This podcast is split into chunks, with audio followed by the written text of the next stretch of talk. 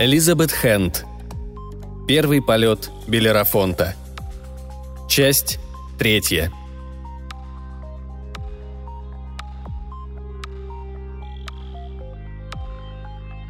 После того, как Леонард волею судеб сделал карьеру, Робби и Эмери иногда после работы поднимались наверх и навещали его в библиотеке. В те времена можно было шататься по мастерским и запасникам, по библиотеке и архивам без специального пропуска, без проверки службы безопасности. Даже в книгу посетителей не требовалось записываться. Робби ходил к Леонарду просто за компанию, а вот Эмери был очарован тем, что Леонард откапывал в психархиве. Зернистые черно-белые фотоснимки предполагаемых НЛО – Отпечатанные на машинке стенограммы разговоров с погибшими русскими космонавтами в пустынях Невады. Рассказ о свадьбе раэлитов, на которой среди гостей присутствовал сияющий малиновый шар. Была также большая картонная коробка, подаренная вдовой легендарного ракетного конструктора. Коллекция порнографии 50-х годов 20 века в категории фетишизм ног. И бобина с 16-миллиметровой кинопленкой, на которой несколько пионеров авиации делали нечто непристойное с пятнистой свиньей – «А то кино про свинью сохранилось?» – спросил Робби, любуясь бипланом с элеронами в фиолетовую полоску. «Продали с аукциона, чтобы купить более ценные экспонаты», – сообщил Леонард. Он убрал всякую всячину с кресла и пригласил Эмери присесть, а сам пристроился на краешке стола. Робби тщетно поискал другой стул и опустился на пол у мусорной корзины, доверху заваленной пустыми пузырьками от лака для ногтей. «Итак, у меня есть идея», – возвестил Леонард. Он неотрывно глядел на Эмери, словно кроме них двоих в кабинете никого не было. «Идея, как помочь Мэгги. Помнишь Белерафонт?» Эмери наморщил лоб. «Смутно. Та старая хроника авиакатастрофы?» «Гипотетической катастрофы», — возразил Леонард. «Никаких обломков так и не нашли. Все только предполагают, что аэроплан разбился. Но ты правильно говоришь насчет Белерафонта. Этот фильм показывали в нашей галерее. В галерее Мэгги. «Точно, фильм, который сгорел», — вставил Робби. «Помню, помню. Пленка застряла в бобине, кажется. Пожарная сигнализация среагировала на дым, провели полную эвакуацию. Тогда все напустились на Мэгги, решили, что она неправильно вставила пленку». «Она тут ни при чем», — возмутился Леонард. Один техник напортачил, он мне пару лет назад признался. Накосячил с вентиляцией, лампочка проектора перегрелась и пленка запылала. Он говорил, что его всегда мучила совесть за то, что Мэгги выперли. Ее же не за это уволили. Робби уставился на Леонардо из-под лобья. Дело было в НЛО. Эмори прервал его. «Они на нее взъелись, Роб. Тут каждая собака знала. Все эти отставники из дирекции бесились, что у них под ногами путается баба. Она же в ВВС не служила и все такое. Просто они не сразу ее доняли, потребовалось несколько лет. Гады проклятые. Я даже подписи под обращением собирал. Не помогло. «Ничего бы не помогло», — вздохнул Леонард. «Она была гений. Есть», — торопливо добавил он. «Вот я и подумал. Он соскочил со стола, порылся в углу, вытащил большую картонную коробку. «Посторонись-ка!» Робби встал. Леонард принялся вынимать из коробки всякие разности и бережно расставлять на столе. Эмери тоже поднялся на ноги, чтобы не мешать. Вжался в закоулок рядом с Робби. Они наблюдали, как Леонард раскладывал стопки бумаг, фотоснимки 10 на 15 с измятыми краями, выцветшие чертежи и старый фильмоскоп для 35 миллиметровой пленки – все это дополнялось несколькими большими конвертами из коричневой бумаги, обвязанными красным шпагатом. Наконец Леонард встал на колени перед коробками и, соблюдая величайшую осторожность, запустил в нее руки. «Наверное, там ребенок Линдберга», – прошептал Эмери. Леонард встал с колен, баюкая на ладонях нечто. Развернулся. Поставил на середину стола. «Обалдеть!» – присвистнул Эмери. «Леонард превзошел самого себя!» Робби наклонился, чтобы разглядеть получше. Модель летательного аппарата. Он подумал летательного, хотя у него не укладывалось в голове, что кто бы то ни было, даже Леонард или Мэгги Бливин, поверит в способность этой штуковины подняться в воздух. Корпус, как у Цепелина. Острый, чуть курносый нос, как у Локхит Старфайтера. корпусу подвешена корзина, заполненная крохотными шестеренками и цепными передачами. А под корзиной какое-то устройство с тремя колесами, вроде велосипеда, но к колесам прикреплены десятки плоских закрылков, каждый не крупнее ногтя, и совсем малюсеньких пропеллеров. Мало того, весь аппарат был облеплен крыльями. Они торчали на каждом дюйме корпуса. Этакий замороженный взрыв. Во все стороны щетинятся куски парусины и бальзы, обрывки бумаги и марли. Крылья, как у птицы, и крылья, как у летучей мыши. Квадратные крылья, а воздушный змей. Рули высоты и полые проволочные конусы. Длинные трубки. Внутри них Робби увидел множество ветроотражателей и клапанов. Элероны и распорки, вставленные между крыльями, образовывали головокружительный лабиринт. Все это скреплялось тонкими золотыми нитями, моноволокнами и, похоже, человеческими волосами. Аппарат был ярко раскрашен во все цвета радуги. Фиолетовый и изумрудный, алый, пурпурный, золотой, а кое-где глянцевая поверхность была инкрустирована какими-то блестящими штучками, осколками зеркала или цветного стекла, панцирями жуков, блестками слюды. Наверху, поднимаясь над фюзеляжем точно шляпка здоровенного гриба, красовался легкий зонтик из гнутого бамбука, обтянутый пестрым шелком. Короче, аэроплан братьев Райт при взгляде через калейдоскоп. «Фантастика!» – воскликнул Робби. «Как ты его смастерил?» «Остается только проверить, полетит ли он», – заявил Леонард. Робби разогнулся. «Это фиговина? Летать? Да ты что, Оригинал летал. Леонард прислонился к стене.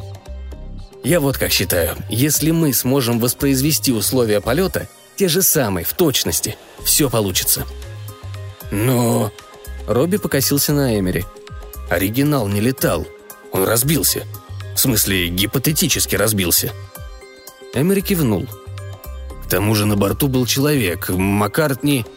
«Макколи», — поправил Леонард. «Верно, Маколи. И знаешь ли, Леонард, в кабину твоего аппарата никто не поместится, так ведь?» Эмери насторожился. «Ты случайно не подумываешь сделать полноразмерную модель? Это было бы безумием». «Да нет». Леонард подергал череп, свисавший с его уха. «Я просто хочу снять второй фильм, воспроизвести оригинал. Я все сделаю, комар носа не подточит. И Мэгги даже не поймет, что фильм не подлинный. Все продумано. Он испытующе поглядел на Эмери. «Снять могу на цифру, если ты одолжишь мне камеру. Тогда я сам все смонтирую на компьютере. И привезу ей фильм «Фейт и Виль», чтобы она посмотрела». Робби и Эмери переглянулись. «Что ж, бывают и более дикие идеи», — сказал Робби. «Но Мэгги знает, что оригинал сгорел», — напомнил Эмери. «Я там был, точно помню, она видела это своими глазами. Все мы видели. У нее рак, а не склероз, не болезнь Альцгеймера, не амнезия, в конце концов». «А в фотошопе никак нельзя?» – спросил Робби. «Скажи, что это на память о старом фильме. Тогда она...» Леонард взглянул, точно окатил всех ледяной водой. «Никаких на память. Я поеду на остров Кауана, туда, где был Макколи, и воссоздам первый полет Белерафонта. Все отсниму, смонтирую. А когда закончу, скажу Мэгги, что нашел в архиве копию. Когда та пленка сгорела, у нее от тоски разорвалось сердце. Я верну ей фильм». Робби уставился на свои ботинки, чтобы Леонард не видел его лица. Помолчав, произнес. «Когда Анна заболела, мне в голову пришла такая же идея. Поехать к горе Вашингтон, в ту гостиницу, где мы отдыхали, когда Зак еще не родился – у нас остались роскошные фотографии походов на байдарках в тех местах. Красотища. Но дело было зимой. Я сказал, давай обождем до лета. «Я ждать не стану», — отозвался Леонард, перебирая бумаги на столе. «У меня кое-что есть». Он открыл конверт, вынул из него несколько конвертов из кальки. Взглянул на один, передал Эмери. «Вот уцелевшие отрывки оригинала. Между прочим, оригинал был не оригинал. Сам фильм сняли в 1901 году на нитроцеллюлозную пленку. Ту пленку мы с Мэгги нашли, когда разбирали психархив. Ну, нитроцеллюлоза – это же как бомба с замедленным часовым механизмом. Мы отдали ее в лабораторию. Там все пересняли на безопасную пленку. Ее-то вы теперь и видите. Эмери стал рассматривать кадры на свет. Робби, щурясь, стоял рядом. Пять кадров в янтарных и черепаховых тонах, расплывчатые контуры, то ли кусты, то ли тучи, то ли просто разводы копоти. Робби определить не мог. Эмери спросил.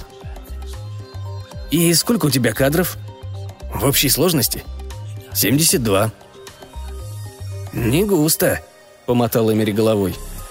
«Сколько секунд длился фильм? 15?» «17». 24 кадра в секунду, значит, из 400 кадров уцелели только эти. Нет, кадров было меньше. Это же не мое кино, 18 кадров в секунду. Но при копировании скорость отрегулировали. То есть было примерно 300 кадров. А значит, мы располагаем примерно четвертью кадров оригинала. Леонард замялся, покосился на потолок. «Робби, запри дверь, а?»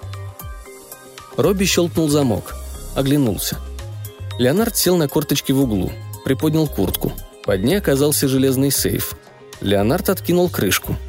Сейф был заполнен водой, по крайней мере, Робби понадеялся, что это всего лишь вода. «Аквариум, что ли?» – спросил он. Леонард, не обращая на него внимания, засучил рукава и запустил руки в воду. Соблюдая чрезвычайную осторожность, достал другой железный ящик. Поставил на стол, схватил куртку, тщательно вытер ею крышку. Обернулся к Робби. «Знаешь что, Наверное, лучше отпереть. Вдруг придется срочно удирать. «Леонард, мать твою! Что там у тебя?» – воскликнул Эмери. «Змеи?» «Не, не змеи». Леонард выхватил что-то из ящика. Эмери отпрянул. В воздухе развернулась змееобразная лента.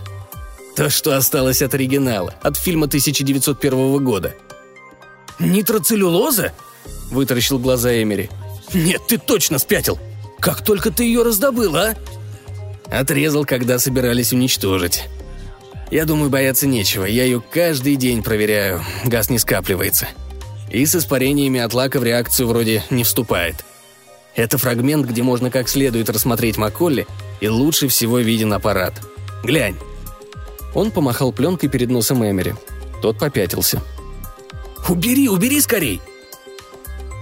«Можно посмотреть?» – спросил Робби. Леонард смерил его взглядом. Кивнул. «Держи за этот край».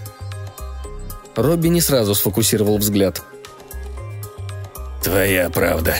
Можно увидеть Маколи, ну, по крайней мере, какого-то человека. И определенно видно аэроплан». Он вернул Леонарду пленку. Тот снова тщательно уложил ее в банку, а затем в наполненный водой сейф – «За это тебя точно выпрос, если узнают», – присвистнул Эмери. «Если взорвется, музей сгорит дотла». «Думаешь, это такая уж трагедия?» – усмехнулся Леонард, тщательно драпируя сейф курткой. «В любом случае, я уже могу расстаться с этой пленкой. Как-то ночью я пролез в лабораторию и сам ее скопировал, так что у меня дома есть копия. А это...» Он указал подбородком в угол – я заберу нитроцеллюлозную пленку домой и устрою ей похороны по обряду викингов. Прямо во дворе. Приходите, если хотите». «Когда? Сегодня?» – спросил Робби. «Нет, сегодня мне надо поработать допоздна. Кое-что доделать до поездки». Эмери прислонился к двери. «Куда собрался?» «В Южную Каролину. Я же говорил, поеду на остров Куана и...» Леонард взял в руки белерафонт и на Робби повеял ацетоном. «И научу эту штуку летать».